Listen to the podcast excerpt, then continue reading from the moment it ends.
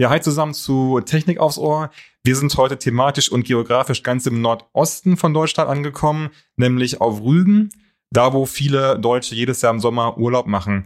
Unser Gast Frank Scholker, der arbeitet dort aber, also lebt und arbeitet dort. Und zwar ist er dort Plant Manager.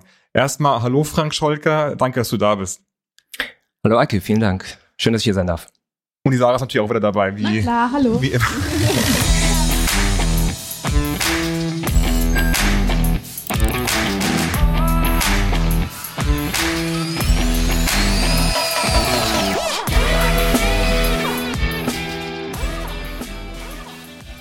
Ja, Frank, was macht denn ein Plant Manager denn? Ja, mit, mit Freude ein Teil der Energiewende sein, äh, wäre die Kurzantwort.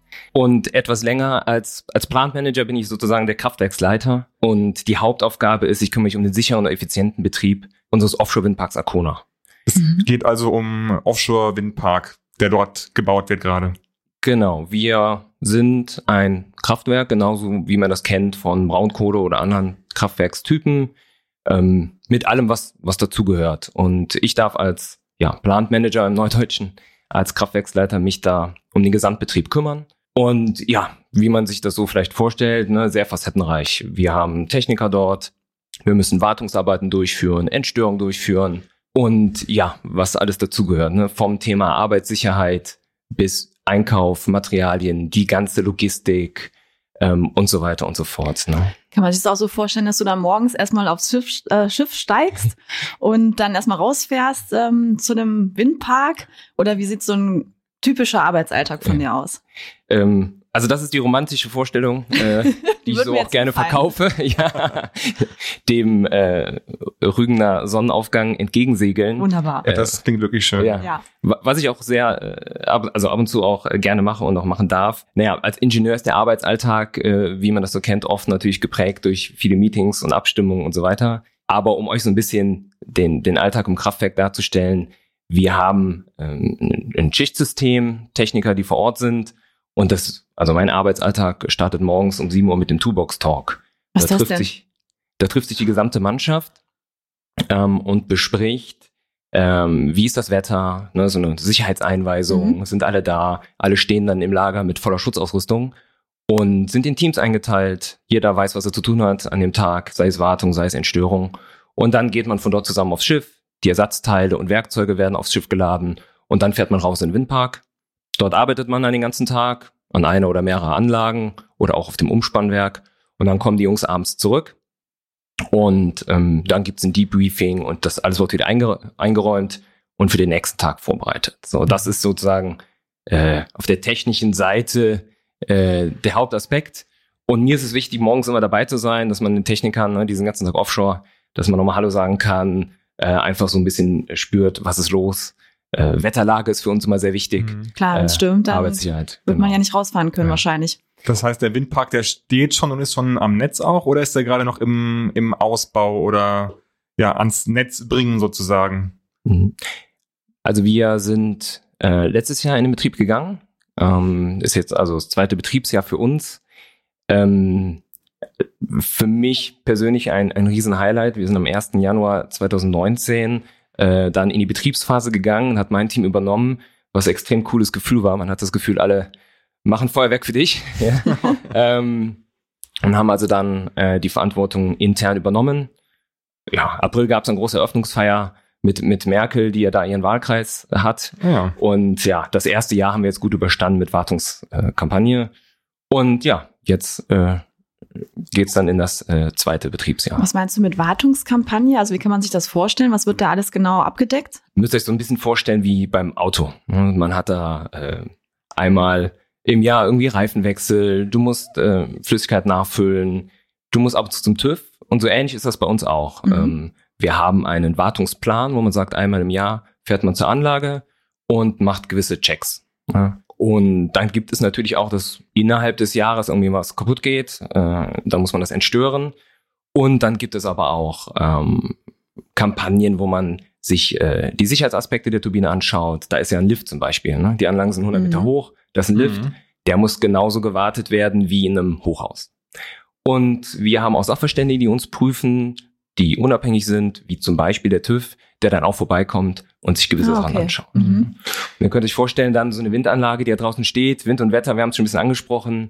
Korrosionsschutz ist ein großes Thema, generell äh, Das heißt Ko- Korrosionsschutz? Korrosionsschutz, Korrosionsschutz. Ne, wenn etwas rostet. Okay. Ah, mhm. Das heißt, da muss man einfach äh, Inspektionen durchführen, naja, und, und auch Wartungstätigkeiten. Mhm. Das sind ja elektrische Anlagen, die dann äh, gecheckt werden und ab und zu müssen auch mal Teile ausgetauscht werden. Wie oft geht was kaputt? Äh, zu oft ist wahrscheinlich die richtige Antwort. Ähm, na, also wir haben immer wieder Einsätze, das ist klar. Man kennt es ja auch, äh, wenn der Windpark online geht, muss sich das erst alles ein bisschen einspielen. Man kennt das ja als Ingenieur, diese Badewa- Badewandelkurve, dass oft am Anfang der Fehler auftreten. Toi, toi, toi, wir haben eine sehr stabile Turbine und auch eine, die äh, sehr ausgereift ist. Mhm. Ähm, eine der letzten Batches, die davon produziert wurde. Das heißt, wir hatten jetzt einen sehr guten, äh, guten Start. Aber nichtsdestotrotz, wir fahren also mehr, mehrfach im Jahr zu jeder Anlage. Wie viele. Anlagen sind das dann insgesamt in diesem Kraftwerk? Also wir haben bei uns 60 äh, Windkraftanlagen ähm, von äh, Siemens, eine Direct Drive Turbine. Wir haben da 6,4 Megawatt pro Anlage und eine Gesamtkapazität von 385 Megawatt. Und wenn man das jetzt mal umrechnet, das sind irgendwie technische Zahlen, wenn man das übersetzt, produzieren wir Strom für ungefähr 400.000 Haushalte. Mhm. Okay. Ja, wenn man so den Deutsch, deutschen Das ist Durchschnitts... schon mal einiges. Ja. so, genau. Wie ist denn äh, so, also wie läuft so eine Planung von so einem Kraftwerk ab? Also oder äh, dann auch, wie baue ich denn so eine so eine Anlage dann ins Meer rein? Weil das ist ja nicht so, dass jetzt diese Anlage am direkt am Strand steht, wo ich irgendwie eine, eine Wassertiefe von ein, zwei Meter habe, sondern geht's da Mhm. richtig tief runter. Also wie kann ich mir denn auch so eine Planung und so einen Bau dann tatsächlich vorstellen? Ja, ähm, also gute Frage. Stopp mich, wenn ich zu weit ausführe. Äh, führe. Also im Prinzip muss ich dir vorstellen, unser Windpark ist 35 Kilometer entfernt von der Küste. Ähm, das heißt, man schaut sich erstmal den ganzen Baugrund an. Da werden Surveys gemacht, da fährt man es im Schiff ab. Da gibt es noch ähm, irgendwie Objekte aus dem Weltkrieg und Mhm. Bodenbegebenheiten müssen untersucht werden. Dann ist es so, dass wir Fundamente äh, in die Erde rammen. Das sind sogenannte Monopiles. Das sind also lange Stahlrohre, die reingerammt werden. Mhm. Ähm, die sind unterschiedlich lang, also ne, bis zu 80 Meter können die lang sein. Hängt auch ein bisschen davon ab, wie tief das Wasser ist. Ne? Das kann ja 20, 23 bis 37 Meter ist das bei uns im Windpark. Mhm. Und dann kommt auf jedes dieser 60 Fundamente ein sogenanntes Verbindungsstück. Ähm, das ist nochmal so 16 Meter hoch, da ist dann eine Leiter dran, da sind ein paar elektrische Komponenten dran und eine Plattform mit einem Kran. Und dann im nächsten Schritt kommt da drauf ein äh, Turm und äh, ja, die Windanlage an sich, ähm, wo dann die Rotorblätter noch installiert werden. Mhm. Und im Innenleben, also du sagtest ja gerade, es gibt einen Aufzug und so weiter. Also was ist innen drin alles vorhanden? Was muss da eingebaut werden? Ja, also da ist der Vorteil, das liefert der Windkraftanlagenhersteller ja Mhm. komplett. Ne? Also man müsst sich vorstellen, ihr habt eine Gondel, in dieser Gondel ist halt der Generator drin Okay. und die Umrichter und alles, was dazugehört. Ähm, und das wird, die Türme werden an Land vormontiert, dann aufs Schiff, ähm, auf so ein Installationsschiff gebracht Mhm. und dort im Windpark dann installiert. Was vor Ort noch passiert, also man, wenn man den Turm hat, kommt die Gondel oben drauf und dann wird jedes der drei Blätter einzeln Ah ja. dran montiert. Mhm. Okay. Jetzt kommt der Trick. Jetzt habt ihr 60 einzelne kleine Kraftwerke da stehen. Die müsst ihr alle noch miteinander verbinden. Mhm. Das ist Mhm. sogenannte Innerpark-Verkabelung. Das heißt, wir haben ähm, 10 Strings, wo man sagt, äh, die, die einzelnen Turbinen, die 60 werden miteinander verbunden. Inwiefern? Also digital oder wirklich über Kabel? Genau, mit einem äh, Seekabel. Aha. Wenn Also- sehen, okay. Mhm. Das heißt, ihr müsst also äh, in der Mitte steht ein Umspannwerk, das müsst ihr da auch noch äh, zwischendurch, das darf man nicht vergessen, auch noch zwischendurch hinsetzen. Ähm, das Umspannwerk, äh, da laufen alle Turbinen zusammen. Das heißt, äh, ja, muss ich vorstellen, ja, als Beispiel jetzt, ne, da stehen dann äh, zehn Turbinen in einer Reihe, die sind immer kabelmäßig verbunden, Standort Mhm. zu Standort, und alles läuft dann sternförmig ähm, im Umspannkraftwerk zusammen. Ah, okay.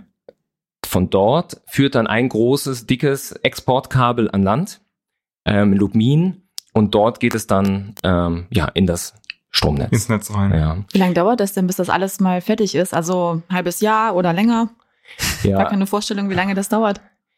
ähm, also es hat mehrere Jahre gedauert, die Mhm. Ent- Entwicklung, ähm, die ersten Gespräche mit der Behörde und so, das startet alles Jahre im Vorfeld. Ähm, dann in, in, in 2017 wurden die ganzen Erkundungen gemacht und dann die erste Installation und dann geht das so schrittweise.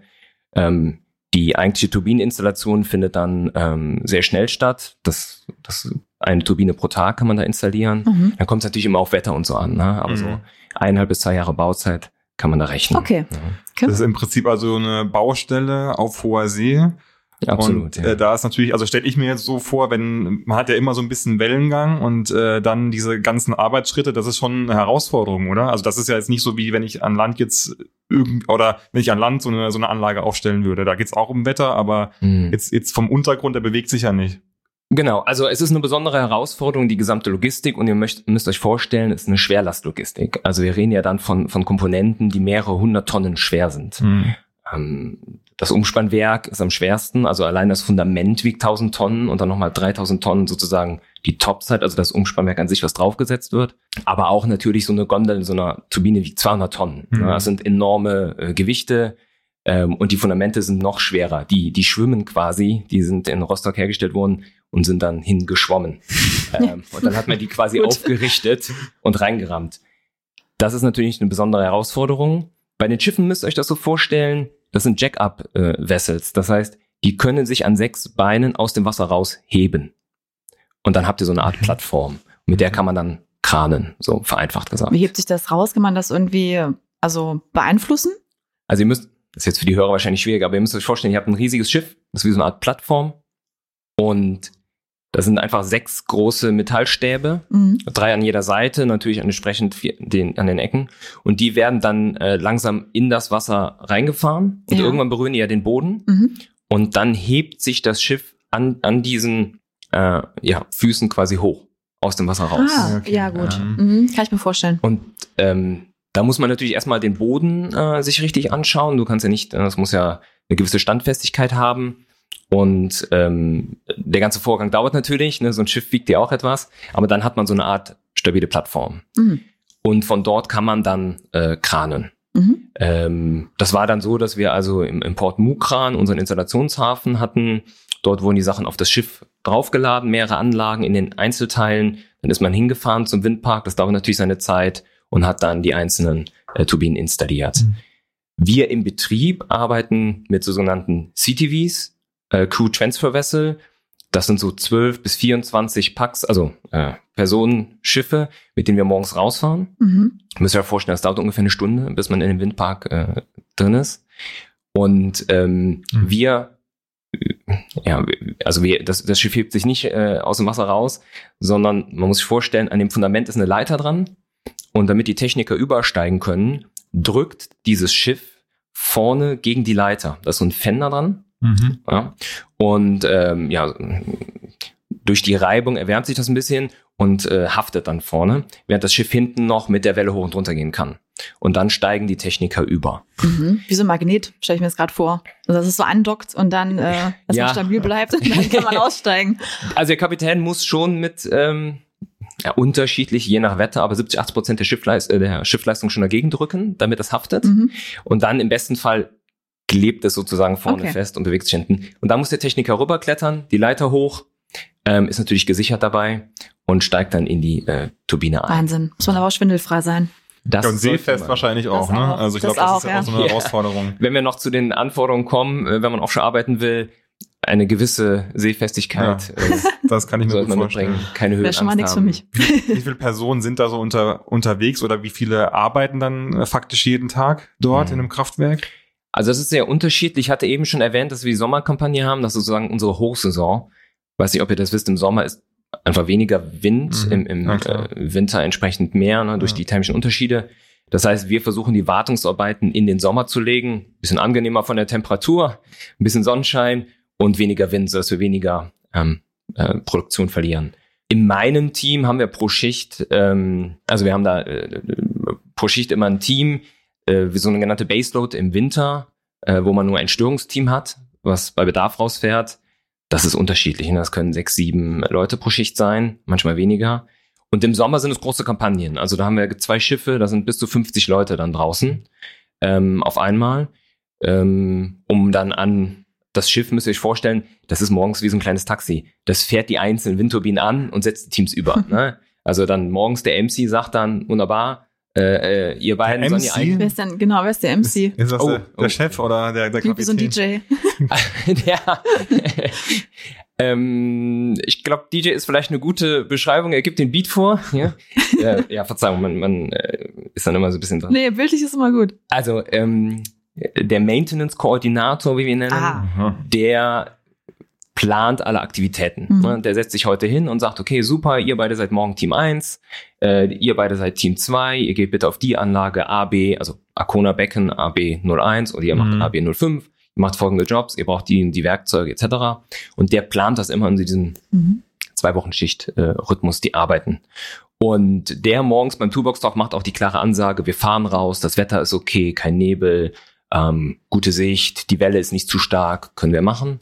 Und immer wenn tagsüber etwas ist, der sitzt im Control Room, das ist vielleicht so ein bisschen, wie man es auch vom Kraftwerk kennt, Mhm. nur, nur nicht ganz so groß wahrscheinlich, und der koordiniert alles. Ja, und da ganz wichtig auch, im Falle äh, des Falles ist er auch verantwortlich für die Rettungskette, ähm, er ist Ansprechpartner, wenn Techniker eine Frage hat, er spricht auch mit dem Kapitän vom Schiff, also er koordiniert alles. Deswegen auch ja, Mhm.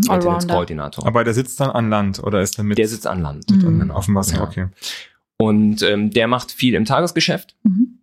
Und dann haben wir, einen, ja, das alles jetzt dieses Neudeutsche, ne? einen Production Manager sozusagen als Betriebsleiter für die Schicht, der dann etwas übergeordnet plant. Und wir haben Ingenieure im Team, die Kampagnenplanung machen. Ja, also wenn du Mhm. jetzt sagst, ah, Frank, mir ist aufgefallen, Korrosionsschutz hier, dort, wir haben ein paar Anlagen, wo wir nochmal ähm, nachstreichen müssen, äh, dann würde man Kampagnen planen. Ne? Dann, dann schätzt man, okay, ich schaffe eine Anlage oder zwei Anlagen pro Tag, ich habe 40 Anlagen, die betroffen sind, eine Kampagne von 20 Tagen und da brauche ich Schiffskapazitäten, ich brauche eine Arbeitsanweisung, ich brauche ein ein Risk Assessment, also was sind gefährliche Tätigkeiten, die hier stattfinden. Und das alles zusammen nennt sich dann Kampagnenplan. Mhm. Das passiert auch. Ähm, wie weit, das würde mich mal interessieren, kann dann quasi euer Windpark deutsche Haushalte versorgen? Also reicht das jetzt auch bis NRW oder ist das wirklich nur für den Norden gedacht? Also es ist ja streng äh, getrennt. Wir kümmern uns um die Erzeugung und 50 Hertz als der äh, Netzbetreiber dann äh, um, um das Netz. Und ja, 50 Hertz ist halt äh, stark im Nordosten dann dort Mhm. für die Versorgung zuständig. In dem Gebiet, größter Abnehmer, soweit ich weiß, ist Berlin. Ah ja. ähm, also es wird ja schon darauf geachtet, Mhm. dass das dort äh, lokal verwendet wird. Ne? Aber die genaue Einspeisung und sowas, ähm, da müssen wir jemanden von 50 Hertz einladen. Unser Fokus ist, äh, ganz klar so viel wie möglich zu produzieren. Mhm. Das ist unser äh, klarer Arbeitsauftrag. Und dann 50 Hertz kümmert sich um die Netzstabilität und auch um die Versorgung. Okay. Genau. Ich, mich würde noch interessieren, ähm, du hast es vorhin schon angesprochen, also äh, bevor überhaupt was gebaut wird, muss erstmal das Gelände abgefahren werden. Mhm. Ähm, welche Restriktionen muss man denn beachten? Also wo darf man bauen und wo darf man auf gar keinen Fall so einen Windpark hinsetzen? Ähm, also es gibt ähm, die ausschließliche Wirtschaftszone in der Nord- und Ostsee. Das ist also nach dieser 12-Meilen-Grenze äh, gehört das noch zum Hoheitsgebiet Deutschlands. Und da gibt es gewisse äh, Cluster, die ausgeschrieben sind ähm, von dem zuständigen Bundesamt. Und da, in dem Beispiel Arcona, hat man dieses äh, Arcona-Cluster zugewiesen bekommen. Und ähm, ja, dann kann man sich überlegen, innerhalb dieses äh, Feldes oder dieser Area, Mhm. ähm, liegt es dann an uns zu entscheiden, okay, äh, wie ist die Bodenbeschaffenheit? Das kann sich auch ändern. Ne? Du kannst da weichen, da harten Boden haben. Und äh, wie viele Anlagen stellen wir dahin? Ne? Also das, das, das BSH als Behörde sagt, in der Ost- und Nordsee könnt ihr an diesen Stellen bauen. Mhm. Und dann ist sozusagen man als Betreiber oder als der äh, Windparkbauer äh, dann, ähm, kann man sich überlegen, möchte ich viele kleine Turbinen hinstellen, wenige große und wie ist das, das Layout? Und das wird dann optimiert. Ne? Ähm, man muss sich ja vorstellen, also wenn ihr das sehen würdet, das Layout, das ist total wirr. Das hat erstmal keine richtige Systematik. Ähm, Ist das so aufgezeichnet dann? Also der Park ist so skizziert oder? Genau, also Okay. im Control Room hast du eine riesige Schalttafel, in der Mitte das Umspannwerk und dann die ganzen Mhm. Punkte sind dann die Turbinen und Okay. man sieht diese Verbindung, ähm, die Innerparkverkabelung. Ähm, das sieht total wirr aus. Also man kennt da erstmal keine Systematik. Dann muss man sich überlegen, hm, jede Anlage kostet ja erstmal äh, Geld, wenn ich da hinstelle. Das heißt, man sagt eher wenige Anlagen, aber dafür äh, große Anlagen. Bei uns jetzt, wie gesagt, sind das die 6 Megawatt Anlagen.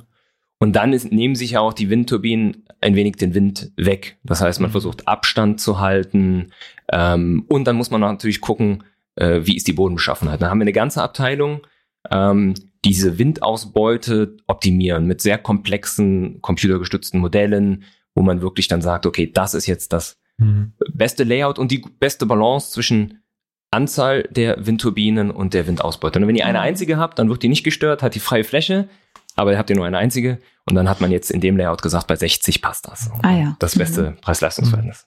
Und wie sieht das dann mit dem Thema Artenschutz aus? Also gibt's da wahrscheinlich auch irgendwelche Vorschriften, dass möglichst die äh, Fische und also Meeresbewohner und auch Vögel, die da äh, eben auch fliegen oder ziehen, nicht gefährdet werden? Da ist- gibt's Mhm. auch schon Auflagen, oder? Absolut. Also sehr strenge Auflagen. Ein Beispiel ähm, aus der Bauphase. Ich hatte eben gesagt, man muss dieses äh, Fundament, dieses Metallrohr Mhm. in den Boden rammen. Ja. Das passiert sehr äh, simpel gesagt mit einem großen, schweren Hammer. Mhm. Das erzeugt natürlich Lärm, wenn man so ein 80 Meter Stahlrohr äh, mit, mit 6, 7 Meter Durchmesser einfach in den Boden rammt. Das heißt, da wird darauf geachtet, dass man einen großen, schweren Hammer nimmt äh, und wenige Male draufhaut. Das kennt man vielleicht auch von zu Hause. Das erzeugt weniger Lärm, als wenn man ganz oft mit einem kleineren Hammer draufhaut. Oder es gibt so eine Art Blasenschleier. Da wird wirklich ein großer Schlauch äh, auf den Meeresgrund gelegt drumherum, mit Löchern drin, Kompressor Luft rein und dann steigen so Blasen hoch, die den Schall wiederum brechen. Mhm. Und dann wird nochmal ein zweiter Blasenschneider, ich sag mal, ein paar Meter Abstand nochmal drum gelegt, um weiter diese Lärmbelästigung äh, ähm, zu minimieren. Und das dient natürlich da dem Schutz der, der Fische. Mhm. Ähm, dann haben wir auch eine ganz strenge Auflage, sogenanntes Umweltmonitoring. Das heißt, vor Inbetriebnahme und auch die ersten Jahre danach ähm, haben wir jemand externes beauftragt, natürlich in Absprache mit der Behörde und äh, die Auflagen da erfüllend, der dann äh, Beobachtungen macht, zum Beispiel Vögel und das alles. Ähm, wie, wie sind die Zugvögel, wie sind die Bewegungen, was für Vögel werden dort beobachtet. Ja? Ähm, und das wird entsprechend reported und auch äh, regelmäßig besprochen mit der Behörde. Aber wenn es jetzt so wäre, also jetzt nur mal so theoretisch, es würde irgendwelche negativen Auswirkungen haben, zum Beispiel auf Zugvögel oder Mhm. Meeresbewohner, würde dann der Windpark wieder abgebaut werden? Das würde ich nämlich eher jetzt nicht glauben. Nee, abgebaut wird er natürlich äh, nicht. Man, man beobachtet es jetzt erstmal. Also ganz Mhm. wichtig ist ja da, eine Datenlage zu bekommen, weil jetzt gerade weiß ja keiner, äh, wenn der Windpark da nicht stehen würde, wie viele Vögel würden da lang fliegen. Ne? Und ich glaube, es ist auch ganz wichtig zu sagen, es hat natürlich einen Impact. Also das will ich gar nicht äh, leugnen. Wenn du da was hinbaust in die Mhm. Natur, in den Boden rammst, das erzeugt Lärm, das, Klar, äh, ja. es ist auch ein Kraftwerk am Ende des Tages. Ähm, überhaupt keine Frage. Ne? Und dass da auch mal äh, die Umwelt darunter leidet, ähm, das, ich glaube, das wäre die falsche Strategie für alle Windbefürworter, das zu leugnen. Mhm. Die Frage ist natürlich immer die Alternative. Mhm. Ja? Also ähm, äh, ein Braunkohlekraftwerk oder andere Kraftwerke haben ja auch einen gewissen Einfluss auf die Umwelt. Mhm. Und was ich auch sehr wichtig finde, ganz persönlich aus meiner Meinung, das alles mal in Relation zu setzen. Ähm, es, es gibt ja verschiedene Zahlen, ne? aber ich glaube, es sterben Millionen Vögel jedes Jahr durch Glasscheiben. Äh, ich habe mal acht gehört, ich habe mal 18 gehört. Ähm, also einen gewissen Impact hat die Menschheit ja da äh, immer. Und was ich auch, um das ein bisschen auszubalancieren, auch sagen möchte, es gibt natürlich auch positive Effekte. Also ähm, dadurch, dass die Fundamente dort im Meeresboden sind, gibt es maritimen Bewuchs und auch dann Meeresbewohner, die das als Rückzugsort nutzen während der Betriebsphase. Und es ist auch ein Sperrgebiet. Ne? Also es gibt dann auch ähm, Regionen, wo sich dann Fischbestand da erholt oder da etwas Mhm. zurückzieht. Wird ja nicht gefischt da, ne? Also, Genau, das nicht. Ähm, ist also, wie gesagt, ein Sperrgebiet, ne? darf Mhm. keiner reinfahren. Ähm, jetzt abgesehen mal von, von Militär oder anderen, äh, anderer Mhm. Nutzung. Ähm, ist es ein Sperrgebiet? Da gibt's auch Impact. Aber klar, ähm, wie gesagt, es ist immer ein Eingriff in die Natur, wenn wir Menschen irgendwas hinbauen. Ja. Ich glaube, das darf man nicht Das stimmt. Äh, äh, leugnen. Also wir sind jetzt, ähm, du hast es vorhin ja auch schon angesprochen, ähm, Angela Merkel war zur Eröffnung da, also es hat ja schon eine stark politische ähm, Wichtigkeit, jetzt gerade was ähm, Windparkanlagen, erneuerbaren Energien eben angeht. Und eben auch viele äh, Tier- und Naturschützer, die mit Sicherheit ja auch auf Rügen ähm, versuchen, im Prinzip auf die negativen Folgen von so einem Windkraftanlag hinzuweisen. Wie nimmst du das wahr? Also gibt es sehr viel negativen, negatives Feedback oder überwiegt dann doch das Positive, dass hier was äh, Erneuerbares gemacht wird? Also du hast eben erzählt in der äh, Einleitung, ich bin ja selbst nach Rügen auch äh, gezogen und äh, ich habe auch schon beide Seiten erlebt. Ne? Also ich selbst äh, hatte auch schon äh, Wahlwerbung der AfD da, wo das sehr kritisch und auch bekämpft wurde, die, die Windkraft, wo man immer dann nochmal überlegen muss äh, oder zumindest einen Faktcheck äh, da anwenden muss. Ähm, was, was, war da, was war da der Vorwurf oder was wurde äh, konkret da ähm, bemängelt oder kritisiert? Ja, also ganz äh, da äh, ganz konkret einfach, dass, dass das Bild gesetzt wurde, dass so eine Windanlage quasi fünf Meter im Wasser am Strand steht und dann äh, nach dem Motto, ne, lieber freie Sicht für Touristen als äh, Sicht auf Windkraftanlagen wenn ihr mal, äh, ihr seid immer herzlich gerne eingeladen, mich zu besuchen auf Rügen. oh, ja, vielleicht zurück. mal im Urlaub oder im Sommer. Dieser Windpark steht 35 Kilometer entfernt. Mhm, sieht also man ja gar nicht. Ich, ich suche den bewusst und will meinen Windpark sehen. Und bei gutem Wetter sieht man irgendwie so einen kleinen Punkt, wenn man es weiß. Ne? Also bei 35 Kilometern könnt ihr euch vorstellen, die Erdkrümmung spielt da äh, eine Rolle.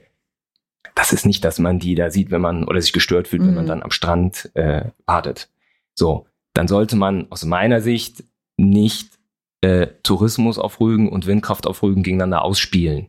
Ähm, es gibt auch positive Effekte. Also wir haben direkt bei uns eine große äh, Bäckerei, äh, die ähm, unser Servicegebäude beobachten kann. Da sitzen im Sommer super, ich selbst auch schon, super viele da auf der Terrasse und schauen uns quasi in den Hinterhof, wenn das Schiff da einfährt oder wenn die Techniker aufs Schiff gehen. Das gibt es auch. Und ich habe sehr viel positives Feedback bekommen.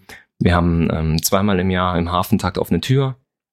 Unter anderem jetzt wieder im April, Tag der Erneuerbaren Energien ähm, äh, des Landes Mecklenburg-Vorpommern, wo auch viele Besucher äh, sich das anschauen. Ich selbst führe dann auch immer Anwohner und Touristen dann durch äh, unser Betriebsgebäude.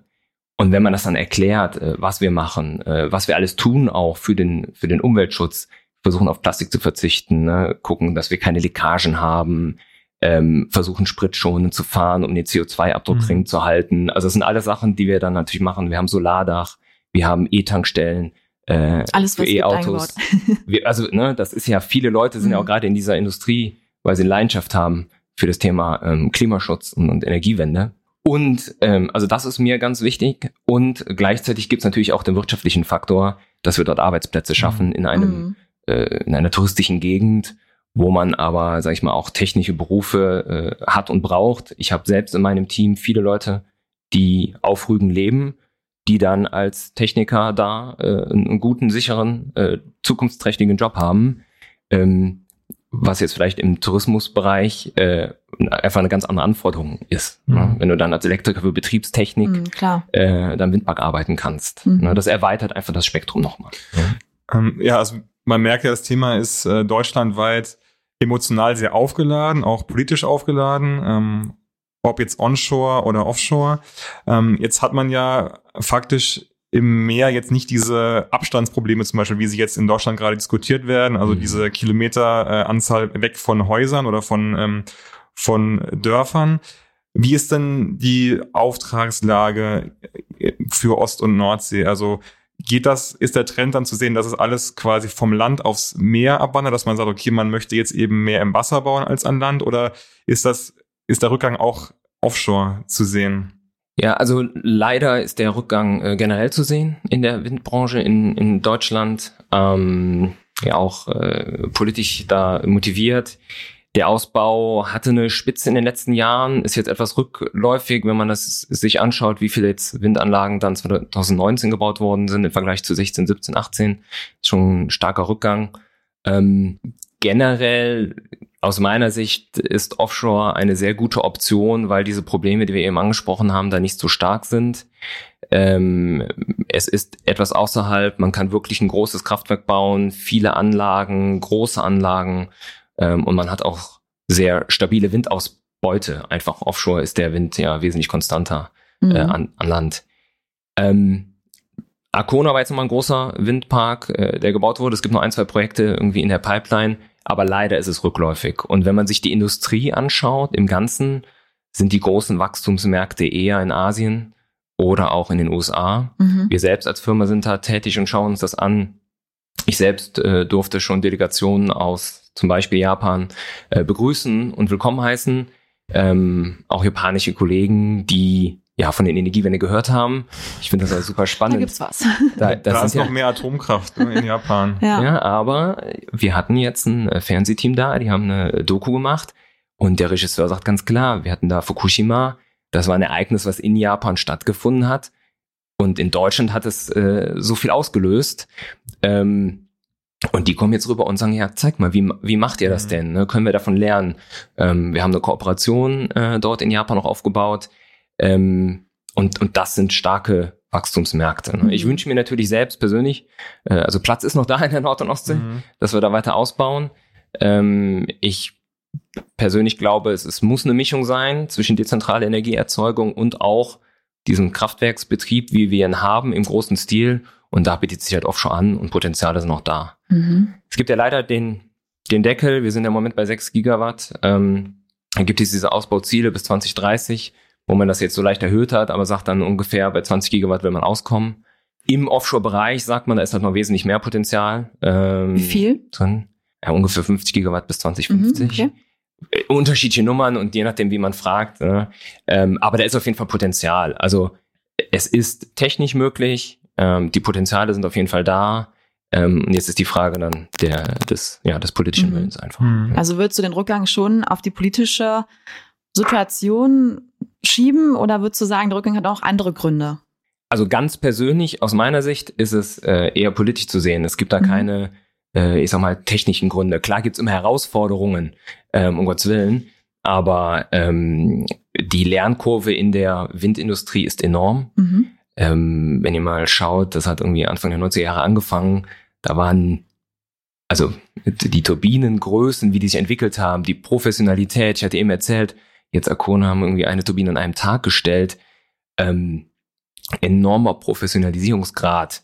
Äh, stopp mich jetzt, wenn ich da euch zu sehr langweile, aber äh, Nein, überhaupt nicht. bei uns nicht. ganz, ganz, ganz groß ist ja Verfügbarkeit. Also ihr müsst euch vorstellen, so eine Turbine muss sich ja drehen, wenn Wind weht. Mhm. Ähm, wenn kein Wind weht und ich die dann, die steht oder die kaputt ist, kein Problem. Da verliere ich erstmal keine Produktion oder äh, ne, ähm, äh, keine Stromerzeugung.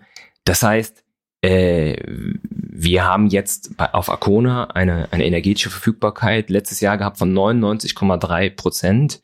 Äh, wenn ich das in aller Bescheidenheit sagen darf, Mhm. äh, ein, ein extrem guter Start.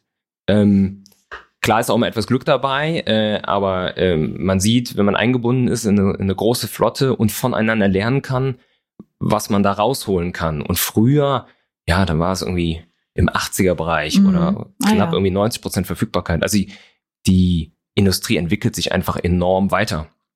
Arcona hat jetzt eine 6 Megawatt Turbine. Ich hatte eben erzählt, das ist eine der letzten, die dort von dem OEM äh, gebaut wurde oder dafür produziert wurde.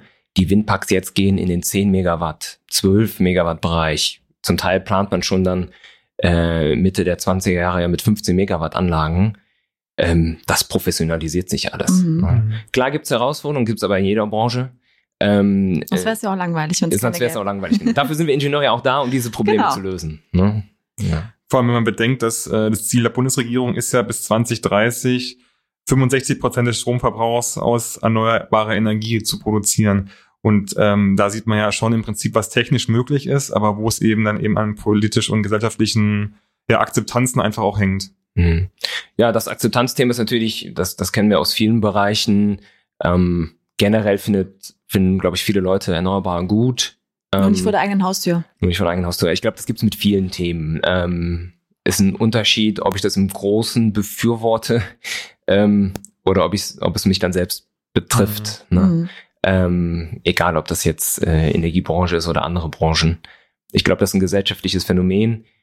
Wie gesagt, in, in meinem begrenzten Erfahrungsbereich für Arcona auf Rügen kann ich sagen, ähm, wir integrieren uns da, man holt die Leute ab, man zeigt denen das, ähm, man ist transparent und sagt, was Mhm. man macht und warum man das macht. Man sagt auch ganz ehrlich, ja, es gibt hier Probleme und wir arbeiten dran ähm, und geht dann Schritt für Schritt äh, weiter.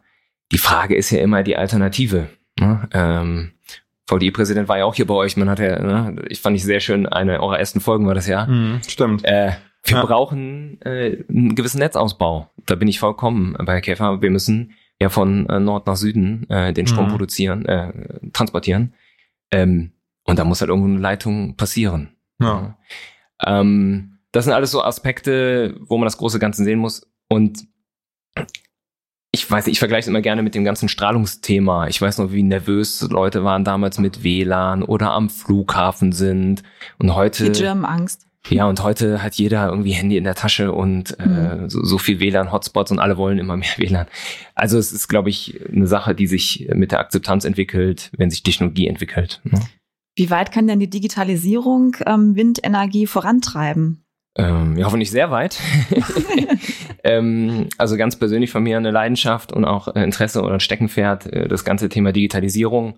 Ich habe eben schon gesagt, 99,3 Prozent, äh, irgendwann ist ja auch da Schluss. Und wie in der Formel 1 oder in anderen Bereichen, wenn man besser werden will, wenn man dann das letzte Fünkchen rausholen will, ähm, dann muss man halt auf Details achten. Und wie in ganz vielen anderen Industrien ist auch hier einfach äh, gesunde Datengrundlage entscheidend für den Erfolg. Das heißt, wenn ich jetzt nächstes Jahr meine Wartungskampagne plane und weiß genau, was war jetzt äh, im letzten Jahr oder die letzten Jahre, was waren meine Verbräuche, was waren die Probleme, dann kann ich natürlich viel effizienter sein. Ich glaube, das ist äh, generelles Ingenieursthema, aber zeigt sich halt auch in der äh, Windbranche. Wenn du jetzt rausfährst und eine Turbine reparieren möchtest und äh, Eike ist gerade in der Aufschicht äh, und du kannst nicht anrufen, dann schaust du halt in deinem iPad nach und Mhm. siehst, ah, Eike war da letzte Woche mit Marvin Mhm. und hat äh, den Umrichter getauscht. Jetzt habe ich da ein Problem, dann starte ich da mal. Mhm. Und das sind so ganz einfache Sachen, äh, aber um, sehr so um, das, ne? um das Beispiel zu zeigen, wo man besser wird. Ne? Mhm. Wie ist die Wettervorhersage? Wie wird die Stromproduktion Mhm. sein? Ähm, haben wir vielleicht übermorgen ein Wetterfenster? Das heißt, wir fahren heute nicht raus, bleiben hier, bereiten noch ein paar Sachen vor, ähm, fahren dann in ein oder zwei Tagen raus, einfach um die Produktion zu optimieren. Mhm. Ne? Und das ist ein ganz, ganz wichtiges Thema. Daten sammeln, Daten auswerten Mhm. und auch, ähm, dass du nicht erst rausfährst, wenn die Turbine kaputt ist, Ja, dann ist sondern schon zu dass spät. du genau, dass du zu mir kommst und sagst, ah Frank, die Temperatur hat sich hier leicht erhöht im Generator. Genau, kann man vorbeugen. Ähm, wir ne? müssen da nochmal hin. Ja, wir müssen das nochmal anschauen. Wie viel Daten laufen denn ungefähr so Pi mal Daumen von einer Windanlage ein? Boah. Das ist eine sehr gute äh, Frage. Viel wahrscheinlich. Also extrem viel. Giga. Wir haben extrem, also muss dir vorstellen, wir haben, ähm, das sind äh, sogenannte SCADA-Systeme, wo man die Turbinen und auch so Umspannwerk mit steuert und auch die ganzen Daten erfasst. Das Mhm. sind alle Produktionsdaten. Ähm, es gibt Wetterdaten auf den Anlagen. Ähm, es gibt zig Sensoren innerhalb des Maschinenhauses, Temperaturen, Vibrationen, ähm, Sachen, die da gemessen werden. Also es sind super viele Punkte. Ich kann jetzt leider keine Gigabyte-Zahl oder sowas Na sagen. gut. Aber es ist äh, Klingt auf jeden Fall Ja, also- ausreichend. Nee, absolut. Ja. Ähm, nochmal vielleicht ein anderes Thema und zwar nochmal vielleicht zu dir persönlich. Ähm, ich habe mich gefragt, wie wird man denn eigentlich Plant Manager? Also ist das schon ähm, irgendwie so im, im, Studium, also in der Studienwahl? Du bist äh, Student Ma- Maschinenbauer. Also hast du dir dann da schon konkret im Studium gedacht, okay, das will ich machen? Oder wie, wie war dein Weg äh, dorthin, wo du jetzt bist? Hm. Äh, ja, auch sehr gute Frage. Ähm, Im Studium, ich habe in Aachen studiert, also war es mir wichtig, sehr breit aufgestellt zu sein. Ich hatte da am Anfang des Studiums noch keinen ähm, besonderen Berufswunsch. Mathe, Physik waren meine Leistungskurse, waren immer so Steckenpferde und da lag es irgendwie nah, äh, im Bereich äh, Maschinenbau oder bei mir dann in dem Falle Produktionstechnik zu studieren. Äh, Aachen als gute Adresse. Ähm, und dann kam so das Thema Klimawandel, erneuerbare Energien so im Studium. Und da war ich dann in einer ähm, Studentenorganisation tätig, die, die sich damit beschäftigt hat. Und so bin ich dann reingekommen Mhm. und habe dann irgendwie da meine Leidenschaft für äh, entdeckt. Und da war mir klar, okay, ich möchte da als Ingenieur, der von Haus aus das Privileg hat, Probleme zu lösen, da ähm, teilhaben, ein Teil von sein. Und dann war mir ganz persönlich wichtig, im internationalen Umfeld, in, in einem Großkonzern, wo man halt viel lernen kann, wo man viele Möglichkeiten hat, sich Sachen anzuschauen, ähm, auch in, viel, in verschiedenen Ländern tätig sein kann. Und äh, so bin ich dann äh, äh, in diese Richtung gegangen. Am Anfang, meine Diplomarbeit war im Qualitätsmanagement für einen unserer Offshore-Windparks Amobank. Mh, auch ein Tablet mit, mit einer App zur Datensammlung, Mhm. Qualitätsinspekteure, die sich das angeschaut haben. Und da war so ein bisschen die Kombination zwischen Engineering, Digitalisierung, Qualitätsmanagement, das passt da ganz gut rein in, in eine Industrie, die da sich weiterentwickelt und äh, wie gesagt, noch am Anfang der Lernkurve ist. ja, und dann wurde ich ähm, Teamlead äh, und habe auch in, in, in den USA gearbeitet im Bereich Mhm. Digitalisierung, ähm, Wartungsplanung, äh, Materialwirtschaft. Und darüber ergab sich dann der nächste Schritt. Also Mhm. es ist, vielleicht um das jetzt äh, nicht so lang kurz zu beantworten, das war kein richtiger Plan. Bist Äh, du gekommen? genau, kennt ihr vielleicht auch. Ich nur Ähm, sagen, das ist, glaube ich, jetzt Geht für. eigentlich auf fast jedem so, ne? Aber es entwickelt sich irgendwie. Ne? Und Mhm. ähm, ich glaube, was wichtig ist, wenn man mit Leidenschaft dabei ist, dann findet sich irgendwie der. Der Weg dann Weg, automatisch, ja. genau. Und äh, es ist jetzt vielleicht auch mittlerweile dann kein klassischer Ingenieursjob mehr. Mhm. Ne? Ich hatte im Vorgespräch gesagt, dass ich das letzte Mal was berechnet habe, ist schon was her. Es geht halt da viel um Projektmanagement, äh, Stakeholder-Management ist ganz Mhm. wichtig. Ähm, was natürlich auch äh, spannend ist, ähm, als Ingenieur und dann im Bereich Führung, im Bereich Leadership. Viele Personalthemen habe ich auch. Das äh, macht auch einen großen Anteil des Alltags aus. Und gleichzeitig ist es halt für mich immer wieder spannend und super, so nah am Business zu sein. Du hast ja eben schon ein bisschen angedeutet, äh, du da stehst und die Schiffe fahren raus und Mhm. alle Genau, Techniker ja. sind da voll motiviert, in voller Ausrüstung und haben Bock. Und äh, jeder spürt und so ein bisschen, das ist ja mein Baby, mein Windpark. Und es tut jedem so ein bisschen weh, wenn eine Turbine steht und dann äh, ne? Leidet man mit. da leidet man auf jeden Fall mit und das ist halt so der, der Drive. Und klar, viele Kollegen sind technikbegeistert. Ich glaube, Mhm. das teilen wir alle. Teil der von dem ganzen Thema äh, Energiewende und Klimaschutz zu sein, ist auch ein wichtiger Aspekt. Und dann halt eine große Abwechslungs, äh, äh, also Vielfalt einfach und Abwechslung, die man hat im Job. Und jeden Tag schön die Meeresluft um, um die Nase, das ist doch auch irgendwie ein schöner. Hat ja schöner auch nicht Gedanke. jeder, ne? Ja, ja, absolut. Ja, wie gesagt, ihr seid herzlich eingeladen, könnt ihr mal schauen. Rügen ist eine wunderschöne Ja. Ja, Insel. das sollten wir Das echt machen wir mal gerne mal, machen, ja. oder? Kann ich nur Die nächste Folge dann äh, aus dem Windpark. Ja, sehr Genau. gerne. Ja. So, hast du noch eine Frage? Ich habe noch eine Frage und zwar würde ich gerne noch wissen, wie sich die Arbeit in den USA von hier unterscheidet. Also du hast ja auch quasi da ähm, Berufserfahrung gesammelt. Mhm. Gibt es da irgendwelche Unterschiede zu hier, was jetzt Daten zum Beispiel angeht oder generell die Handhabung mit diesem Thema? Na gut, es gibt natürlich einige kulturelle Unterschiede. Ich Mhm. glaube, das, das kann man fair sagen. So Norddeutscher oder Texaner äh, Ist ist, ein anderer, anderes, ist ein anderer Schlag. Ähm, in den USA sind wir nur im Onshore-Geschäft vertreten. Okay. Ähm, da ist natürlich dann, die Windparks sind größer, die Turbinen waren etwas kleiner. Mhm. Aber was ich da sehr beeindruckend fand, und das hätte ich auch ehrlich nicht gedacht, dieser Pragmatismus. Ähm, Texas kannte ich immer nur als Ölland. Und dann sagen die Leute, na gut, der Ölpreis sinkt, das ist eine Industrie, ähm, die, ähm, äh, also Windindustrie ist eine Industrie, die wächst und sind da sehr pragmatisch und äh, sind dann umgeschwungen und geben dann da halt Vollgas. Und ähm, ja, das war für mich sehr beeindruckend zu sehen, dann irgendwie in einem in einem Dorf mit 600 Einwohnern haben die 1200 Windturbinen. Ach, Ähm, und das ist Okay. dann, die haben halt Platz, da ist äh, viel Wind, da sind wenige Hindernisse, die den Wind aufhalten. mhm. Das ist schon spannend. Ähm, ich kann jetzt nicht sagen, digitalisierungsmäßig, dass da ein großer Unterschied ist. Was ich, vielleicht, vielleicht eine Anekdote, ich habe dann ein Training gegeben und äh, ähm, war so beeindruckt, also ein Kollege fragt immer, "Hä, es klappt irgendwie nicht, ich klick hier und klick hier. Und dann hat er mich gefragt, äh, sag ich, hä, was, was machst du denn da? Warum? Irgendwas, irgendwas stimmte nicht. Und dann gehe ich dann so als quasi als Trainer hin und sage, was ist denn los? Und er hat rechts und links Mausklick ähm, verwechselt irgendwie. Ne? Ach, so simpel Ja. kann es manchmal sein, ne? Und dann sage ich, was ist denn da los? Und dann sagt der Frank, ich habe in meinem Leben noch keine Maus benutzt. Ach, Und ich fand das so verrückt, der war irgendwie schon einen Schritt weiter. ja. Ähm, Die Basics waren aber nicht vorhanden. Okay. ja, also das ist einfach, da kam ich mir dann alt vor. Ne? Also ähm, Ja, aber witzige Geschichte. Da bist du da mitten in, in der texanischen weiten Welt und ähm, ja, das fand ich schon irgendwie ein cooles Mindset. Mhm. Ne? Sehr, sehr pragmatisch, Ja, sehr schön. zukunftsorientiert. Das ist schon ganz cool. Aber wir lernen auch gut voneinander. Ich glaube, das muss ergänzt das sein. sich. Ja, das ergänzt sich. Ja.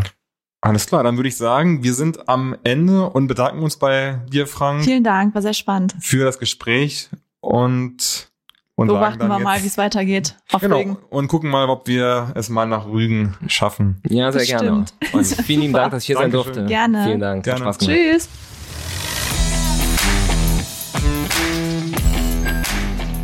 Ja, wenn ihr jetzt noch mehr erfahren wollt zum Thema Offshore und Windenergie, dann schaut mal bei uns in die Show Notes rein. Da haben wir ganz viele Links für euch reingepackt vom VDI und von Ingenieur.de.